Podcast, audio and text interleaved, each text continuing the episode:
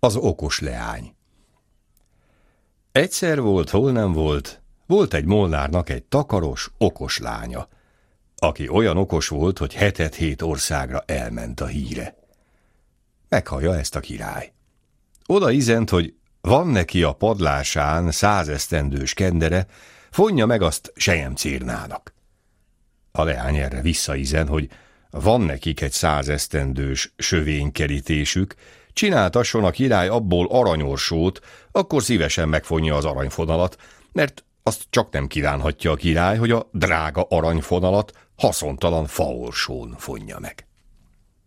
Tetszett a királynak a felelet. Megint tizent a leánynak, hogy van neki a padláson egy lyukas korsója, foldozza meg, ha tudja.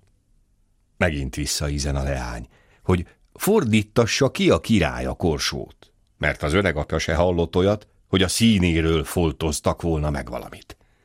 Ez a felelet még jobban megtetszett a királynak. Most már meg azt izente, hogy menjen el a leány ő hozzá, de menjen is, meg ne is.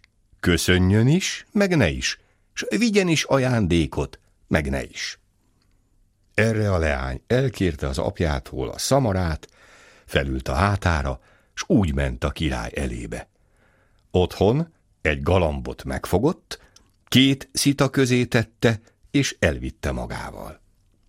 Mikor aztán a király elébe ért, egy szót sem szólt, hanem meghajtotta magát.